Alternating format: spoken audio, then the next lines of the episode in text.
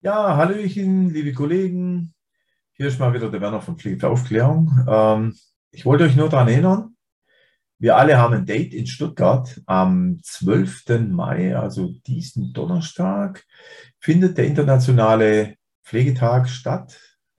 Äh, und wir sind alle geladen vom Baden-Württembergischen Landespflegerat, die Pflege geladen, nach Stuttgart zu kommen auf den Schlossplatz und wir werden uns natürlich dort auch hinbegeben, denn wir gehören ja auch zur Pflege, auch wenn wir nicht geimpft sind.